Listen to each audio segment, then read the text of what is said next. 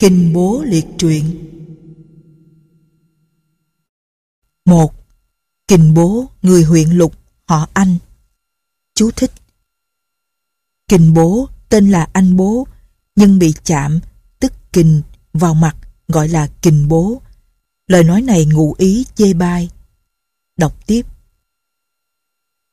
Thời Tần, bố làm người áo vải. Lúc còn nhỏ, có người khách xem tướng bố nói anh sẽ bị hình phạt rồi làm vương. Đến khi lớn bị tội, kinh bố hớn hở cười và nói có người xem tướng tôi bảo tôi bị hình phạt rồi làm vương, có lẽ thế chăng? Những người nghe nói vậy đều cười bố. Bố bị tội đầy đi Ly Sơn. Những người đi đầy ở Ly Sơn có mấy chục vạn. Bố giao kết với những người cầm đầu trong đám tù bị đầy và những người hào kiệt. Sau đó bố cầm đầu bè lũ trốn trên sông Dương Tử, làm thành một toán cướp. 2. Khi Trần Thắng nổi lên, bố ý kiến phiên quân. Chú thích xem hạng vũ bản kỹ, đọc tiếp. Cùng đầu đảng của mình phản lại nhà Tần, số binh sĩ tụ tập lên đến mấy nghìn, phiên quân bèn gả con gái cho bố. Khi Chương Hàm diệt Trần Thắng, phá tan quân của Lữ Thần, thì bố đem binh về phía Bắc quấy rối hai cánh quân tả và hữu của quân Tần, phá quân Tần ở Thanh Ba rồi đem quân đi về hướng Đông. Nghe nói Hạng Lương đã bình định được Giang Đông, Cối Kê, bố bèn vượt qua Trường Giang đi về hướng Tây. Trần Anh cho họ Hạng đời đời làm tướng nước sở, liền đem binh của mình thuộc vào Hạng Lương, đem quân vượt phía nam sông Hoài.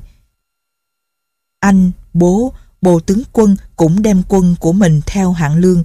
Hạng Lương vượt qua sông Hoài đi về hướng Tây, đánh bọn Cảnh Câu, Tần Gia. Bố thường cầm những toán quân đi trước. Hạng Lương đến đất Tiết, nghe tin Trần Vương đã chết, bèn lập sở Hoài Vương. Hạng Lương hiệu là Vũ Tính Quân. Anh bố làm đương Dương Quân. Hạng Lương bại trận chết ở Định Đào. Hoài Vương dời đô đến Bành Thành. Anh bố và các tướng đều giữ Bành Thành. Lúc bấy giờ Tần vay Triệu rất gấp. Triệu mấy lần sai người đến xin cứu viện. Hoài Vương sai Tống Nghĩa làm thượng tướng quân, Phạm Tăng làm mạc tướng, Hạng Tịch làm thứ tướng, anh bố và bồ tướng quân đều làm tướng quân, tất cả đều ở dưới quyền Tống Nghĩa, đem quân về hướng Bắc để cứu Triệu. Đến khi hạng tịch giết Tống Nghĩa trên sông Hoàng Hà, Hoài Vương nhân đấy cho tịch làm thượng tướng quân. Các tướng đều ở dưới quyền hạng tịch. Hạng tịch sai bố vượt Hoàng Hà để đánh quân Tần. Bố đánh thắng mấy lần, tịch bèn đem tất cả binh sĩ qua Hoàng Hà. Sau đó tịch phá quân Tần, bắt bọn Chương Hàm phải đầu hàng. Binh sở đánh thắng luôn, công cao nhất trong chư hầu. Quân của chư hầu đều phục và theo sở. Đó là nhờ bố mấy lần với một số quân ít đánh bại một kẻ địch đông. Hằng tịch đem binh về hướng Tây, đến Tây An, lại sai bọn bố đang đêm đánh và chung sống 20 vạn binh của Chương Hàm. Tịch đến cửa Hàm Cốc không vào được, lại sai bọn bố đi trước theo con đường tắt đánh phá quân ở cửa ải. Tịch bèn vào ải đi đến Hàm Dương, bố thường làm tiên phong. 3. Hạng vương phong các tướng cho bố làm cửu Giang Vương, đóng đô ở Lục. Năm thứ nhất nhà Hán tháng tư, chư hầu đều bãi binh, ai nấy về nước của mình. Họ hạng lập Hoài Vương làm nghĩa đế, dời đô đến Trường Sa, lại ngầm ra lệnh cho cửu Giang Vương là bố đánh nghĩa đế trên đường đi. Tháng 8 năm ấy, bố sai tướng đánh nghĩa đế, đuổi theo nghĩa đế và giết ở Sâm huyện. Năm thứ hai, nhà Hán, vua Tề là Điền Vinh làm phản, sở hạng vương đến đánh nước Tề, đòi cửu Giang Vương đem binh đến giúp. Cửu Giang Vương bố cáo bệnh không đến. Sai viên tướng đem mấy ngàn quân đi. Khi quân Hán bị thua ở Bành Thành, bố lại cáo bệnh không giúp sở. Vì vậy hạng vương giận bố. Mấy lần sai sứ giả trách bố, bố càng sợ không dám đến. Hạng vương bấy giờ phía Bắc đang lo về các nước tề, triệu, phía Tây lo về Hán. Người theo chỉ có một mình cửu Giang Vương, Hạng Vương lại quý cái tài của bố nên muốn hậu đại bố, vì vậy chưa đánh. Năm thứ ba nhà Hán, Hán Vương đánh sở, đại chiến ở Bành Thành. Đánh thua, Hán Vương ra khỏi đất lương, đến thành ngu, nói với các quan hậu. Không thể bàn kế thiên hạ với bọn bay được. Tùy Hà làm yết giả tiến lên nói, không hiểu bệ hạ muốn nói gì. Hán Vương nói, ai có thể vì ta đi sứ Hoài Nam, khiến cho Hoài Nam đem binh phản lại sở, giữ hạng vương ở tề vài tháng thì chắc chắn thế nào ta cũng lấy được thiên hạ. Tùy Hà nói, tôi xin đi. Tùy Hà bèn cùng 20 người đi sứ Hoài Nam. Khi đến đấy, quan thái tể cho ở trong nhà, nhưng đợi ba ngày vẫn không được ý kiến. Tùy Hà nhân nói với quan thái tể, nhà vua không tiếp tôi chắc hẳn vì cho sở mạnh mà hắn yếu. Tôi sở dĩ phải đi sứ chính là vì việc ấy đấy. Ông hãy cho Hà này được ý kiến. Nếu lời nói mà phải thì đó là điều đại vương muốn nghe. Còn nói lời không phải thì cứ bắt bọn Hà 20 người chịu tội búa rìu ở chợ Hoài Nam để chứng tỏ đại vương chống lại Hán mà theo sở. Thái tể bèn nói với Hoài Nam Vương, Vương tiếp Tùy Hà. Tùy Hà nói, Hán Vương sai tôi kính dân thư cho đại vương, tôi trộm lấy làm lạ tại sao đại vương vẫn thân thiết với sở như thế. Hoài Nam Vương nói, quả nhân quay mặt về hướng bắc thờ hạng vương như tôi thờ vua. Tùy Hà nói, đại vương với hạng vương địa vị đều là chư hầu như nhau, đại vương quay mặt về hướng bắc thờ ông ta thì chắc hẳn vì cho rằng nước sở mạnh có thể gửi nước của mình. Hạng vương đánh tề, thân hành mang ván mang chày để làm gương cho binh sĩ. Đáng lý đại vương phải đem tất cả dân chúng Hoài Nam thân hành làm tướng cầm đầu họ để làm đội tiên phong cho quân sở. Thế mà đại vương lại chỉ phái 4.000 người giúp sở. Ngoảnh mặt về hướng bắc thờ người ta mà lại làm như thế à? Khi Hán Vương đánh ở Bành Thành, Hạng Vương chưa ra khỏi nước Tề, đáng lý đại vương phải vét tất cả binh Hoài Nam vượt qua sông Hoài, ngày đêm cùng chiến đấu ở gần Bành Thành mới phải. Thế mà đại vương lại giữ đạo quân một vạn người, không cho một người nào vượt qua sông Hoài, ngồi yên khoanh tay đợi xem ai thắng. Gửi nước mình vào người ta mà lại làm như thế à? Đại vương chỉ có cái tiếng suông là theo sở mà lại muốn được hậu đãi. Tôi trộm cho làm như thế là không phải. Nhưng sở dĩ đại vương không phản lại sở là vì đại vương cho rằng hán yếu. Kể ra binh sở mạnh đấy nhưng bị thiên hạ đổ cho cái tiếng là bất nghĩa vì sở đã phản lại điều giao ước và giết nghĩa đế. Sở vương cậy mình đánh thắng cho là mình mạnh. Hán vương tập hợp chư hầu quay về giữ thành cao, Huỳnh Dương đem thóc lúa từ đất thục, đất hán xuống, đào hào sâu, đắp thành chắc cho binh sĩ giữ các nơi, canh phòng ở biên giới. Quân sở muốn về thì phải đi qua đất lương, đi sâu vào nước địch tám chín trăm dặm, muốn đánh không được, muốn lấy thành thì không đủ sức. Người già kẻ yếu phải lo chuyên chở lương thực ở ngoài ngàn dặm. Quân sở đến Huỳnh Dương thành cao, quân Hán giữ vững thành không làm gì. Quân sở tiến không được, rút lui thì không thể ra khỏi. Cho nên nói quân sở không đáng sợ. Nếu như sợ thắng Hán, thì chư hầu sẽ cảm thấy nguy đến mình. Họ đều sợ mà cứu nhau. Cái mạnh của sở chỉ tổ làm cho quân của thiên hạ đến đánh mà thôi. Cho nên sở không bằng Hán. Cái thế rất dễ thấy. Này đại vương lại không theo Hán vạn toàn, mà tự gửi thân vào sở trong cảnh bị nguy vong. Tôi trộm cho đại vương làm như vậy là lầm. Không phải tôi nói quân của Hoài Nam có thể tiêu diệt được sở đâu. Nếu đại vương cử quân đánh lại sở thì Hán Vương có thể lấy thiên hạ một cách chắc chắn. Tôi xin cùng đại vương cầm kiếm về với Hán. Hán Vương thế nào cũng cắt đất, phong cho đại vương, chứ không phải chỉ có đất Hoài Nam. Đất Hoài Nam dĩ nhiên là của đại vương rồi. Hán Vương kính sai tôi đem ngu kế đến nói với đại vương. Xin đại vương lưu ý. Hoài Nam Vương nói, xin vâng lệnh. Hoài Nam Vương ngầm theo Hán, phản lại sở, nhưng chưa dám tiết lộ, Bây giờ sứ giả của sở ở đấy dục anh bố đem binh giúp sở, còn nghĩ ở tại trạm xá. Tùy Hà đi thẳng vào ngồi ở trên ghế sứ giả nước sở và nói Cửu Giang Vương đã theo Hán, sở còn muốn bảo ông ta đem quân đi thế nào được.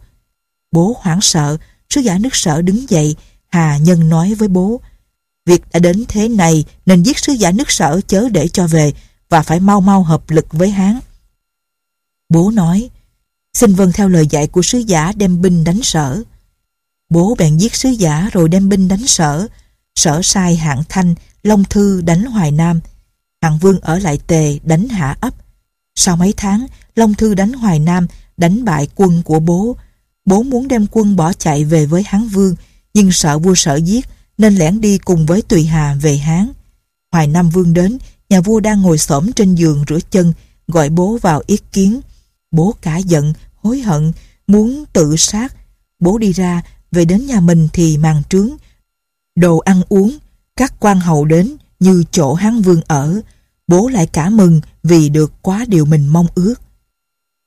4. Bố bèn sai người vào cửu giang, Bây giờ sở đã sai hạng bá thu binh sĩ cửu giang giết tất cả vợ con bố. Tuy vậy, sứ giả của bố vẫn thu thập được những người quen biết cũ và những bầy tôi trước kia được yêu quý, đem mấy nghìn người quay về với Hán. Hán vương cho bố thêm quân và cùng bố đi về hướng Bắc đến thành cao. Tháng 7 năm thứ tư, Hán vương lập bố làm hoài nam vương, cùng bố đánh hạng tịch. Năm thứ năm, bố sai người vào Cửu Giang lấy được mấy huyện. Năm thứ sáu, bố và Lưu Giả và Cửu Giang dụ đại tư mã của sở là Chu Ân. Chu Ân phản lại sở, đem quân của Cửu Giang cùng Hán đánh quân sở thua to ở Cai Hạ. Hạng tịch chết, thiên hạ bình định xong, nhà vua đặt tiệc rượu, coi thường công lao của Tùy Hà, gọi Tùy Hà là Hữu Nho. Bọn Hữu Nho không có ích gì cho thiên hạ. Tùy Hà quỳ xuống nói, khi bệ hạ đem quân đánh Bành Thành, vua sở chưa rời khỏi tề, bệ hạ đem năm vạn bộ binh, năm nghìn quân kỵ đi, có lấy được Hoài Nam không? Nhà vua nói, không lấy được. Tùy Hà nói, bệ hạ sai Hà cùng 20 người đi sứ Hoài Nam, đến làm được đúng ý muốn của bệ hạ, như thế tức là công của Hà hơn 5 vạn bộ binh, 5 nghìn quân kỵ. Tại sao bệ hạ lại bảo Hà là hữu nho không có ích lợi gì cho thiên hạ? Nhà vua nói, ta đang tính đến công lao của nhà ngươi đây. Bèn cho Tùy Hà làm hộ quân trung úy và bố được cấp phù làm hoài nam vương đóng đô ở lục. Các quận Cửu Giang, Lư Giang, Hành Sơn, Dự Chương đều thuộc bố. Năm thứ bảy, bố vào chầu vua Hán. Năm thứ tám, chầu ở Lạc Dương. Năm thứ chín, chầu ở Trường An. Năm thứ mười một, Cao Hậu giết Hoài Âm Hầu. Bố do đó trong lòng lo sợ. Mùa hạ, nhà Hán giết Lương Vương là Bành Việt. Muối thịt ông ta rồi phân phát cho tất cả chư hầu. Khi người đem thịt muối đến Hoài Nam thì Hoài Nam Vương đang đi săn. Hoài Nam Vương thấy thịt muối thì sợ quá, sai bộ hạ tập hợp binh sĩ chờ khi các quận bên cạnh có việc nguy cấp. Người thiếp bố yêu quý mắc bệnh, xin đến nhà thầy thuốc điều trị. Nhà thầy thuốc đối diện với nhà quan trung đại phu Bồn Hách. Người thiếp mấy lần đến nhà thầy thuốc, Bồn Hách thân hành theo hầu. Bồn Hách tặng nhiều lễ vật và cùng người thiếp ăn uống ở nhà thầy thuốc. Khi về nhà, người thiếp nhân lúc nhàn rỗi thường cứ khen ngợi Bồn Hách là người trung hậu. Vương giận nói, mày làm sao mà biết được? Người thiếp kể lại tất cả tình hình. Vương nghi ngờ người thiếp của mình tư thông với Hách. Hách sợ cáo bệnh. Vương càng giận, muốn bắt Hách. Hách nói có việc biến cố lên xe trạm đi Trường An. Bố sai người đuổi theo nhưng không kịp. Hách đến Trường An, báo với nhà vua rằng bố đã có mầm móng mưu phản và phải giết trước khi bố khởi sự. Nhà vua đọc thư của Hách bàn với tướng quốc Tiêu Hà. Tướng quốc nói, bố chưa chắc đã làm điều đó, tôi sợ đó là do thù oán vu càng. Xin trói Hách lại và sai sứ giả dò xét Hoài Nam Vương. Hoài Nam Vương kình bố, thấy Hách có tội bỏ trốn đi báo có việc nguy biến, cho nên đã ngờ Hách báo những việc bí mật quốc gia. Lại thấy sứ giả của Hán đến có vẻ dò xét mình, bèn giết cả nhà Hách, đem binh làm phản. Khi thư báo có tin bố làm phản đưa lên, nhà vua bèn tha bồn Hách, cho làm tướng quân. Nhà vua triệu các tướng nói, bố làm phản, bây giờ nên làm như thế nào? Mọi người đều nói, chỉ có cách đem binh đánh hắn, chung sống thằng nhãi ấy đi mà thôi, hắn làm nên trò trống gì? Giữ am hầu là Đằng Công, mời viên lệnh doãn trước kia của sở đến hỏi. Viên lệnh doãn nói, cố nhiên là phải làm phản. Đằng Công nói, nhà vua cắt đất phong ông ta làm vương, chia tước làm cho ông ta sang, ông ta ngoảnh mặt về hướng nam mà đứng. Làm vị vua có vạn cổ xe, tại sao lại làm phản? Lệnh Doãn nói, năm vừa rồi giết Bành Việt, năm ngoái giết Hàng Tính. Ba người này là một, công lao như nhau, ông ta nghi tai họa sẽ đến thân, cho nên làm phản đấy thôi. Đằng Công nói với nhà vua, người khách của tôi là Tiết Công trước đây làm lệnh doãn nước sở có nghĩ ra một kế, xin bệ hạ hỏi ông ta. Nhà vua bèn mời vào ý kiến, hỏi Tiết Công. Tiết Công đáp, việc bố làm phản không có gì đáng lạ, nhưng nếu bố theo cái kế hay nhất, thì đất Sơn Đông sẽ không phải là của nhà Hán. Nếu hắn theo cái kế vừa, thì việc thắng hay bại chưa có thể biết. Còn hắn theo cái kế kém, thì bệ hạ có thể gối đầu lên gối mà nằm. Nhà vua hỏi, thế nào gọi là kế hay nhất? Tiết công đáp, phía đông lấy đất ngô, phía tây lấy đất sở, thôn tính đất tề, lấy đất lỗ, truyền hịch cho các nước Yên Triệu cố thủ ở chỗ của mình. Như thế thì đất Sơn Đông sẽ không phải là của nhà Hán. Thế nào là kế hay vừa? Phía đông lấy ngô, phía tây lấy sở, thùng tính Hán lấy ngụy, giữ lúa ở ngao thương, chặn cửa thành cao. Như thế thì ai thắng ai bại chưa có thể biết được. Thế nào gọi là kế kém? Phía đông lấy ngô, phía tây lấy hạ thái, chú trọng về phía Việt, tự mình về Trường Sa. Như thế bệ hạ có thể gối đầu mà nằm, nhà Hán vô sự. Nhà vua nói, hắn sẽ theo kế nào? Lệnh Doãn đáp, sẽ theo cái kế kém. Tại sao lại bảo hắn bỏ cái kế hay nhất và kế vừa mà lại theo cái kế kém? Lệnh Doãn nói, bố vốn là một người bị đầy ở Ly Sơn, tự mình làm nên ông vua có vạn cổ xe, điều đó đều do chỗ hắn chỉ nghĩ đến thân hắn, mà không nghĩ đến trăm họ và vạn đời sau này. Vì vậy cho nên hắn sẽ theo cái kế kém. Nhà vua nói, phải lắm. Bèn cấp cho Tiết Công một ngàn hộ làm đất phong và lập hoàng tử trường làm hoài nam vương. Nhà vua bèn đem quân tự mình làm tướng đi về hướng đông đánh bố. Lúc đầu bố làm phản, nói với viên tướng của mình, nhà vua già rồi, chán việc binh, thế nào cũng không thể đến mà sai các tướng. Trong các tướng ta chỉ ngại có Hoài Âm Hầu và Bành Việt mà thôi. Này hai người này đã chết, ngoài ra không ai đáng sợ. Cho nên bố làm phản. Đúng như Tiết Công đã trụ tính. Bố phía đông đánh Kinh. Kinh Vương Lưu giả bỏ chạy, chết ở Phù Lăng. Bố cướp tất cả binh của đất Kinh, vượt qua sông Hoài đánh sở. Sở đem binh đánh nhau với bố, đánh ở giữa huyện Từ và huyện Đông. Sở chia làm ba đạo quân, muốn để cứu lẫn nhau, cho là hay. Có người nói với tướng sở. Bố thạo về việc dùng binh, dân vốn sợ bố vả lại, theo binh pháp nói, khi nào chư hầu đánh ở đất mình thì có nguy cơ bị đánh tan. Chú thích. Binh sĩ dễ tan vì nhớ nhà. Đọc tiếp. Nay ông ta lại tách ra làm ba cánh quân. Nếu nó đánh bại một cánh quân của ta thì hai cánh quân kia đều bỏ chạy, làm sao có thể cứu nhau được. Viên tướng sở không nghe, quả nhiên thấy bố đánh tan một cánh quân, hai cánh quân kia đều bỏ chạy tán loạn. Bố bèn đi về hướng Tây gặp quân của nhà vua ở tụy phía Tây thành kỳ. Quân bố rất tinh nhuệ, nhà vua bèn xây thành lũy tại Dung Thành. Trông thấy quân của bố dàn trận như quân của hạng tịch. Nhà vua căm ghét, nhà vua và bố nhìn thấy nhau, nhà vua từ xa gọi. Nhà ngươi khổ cực gì mà lại làm phản?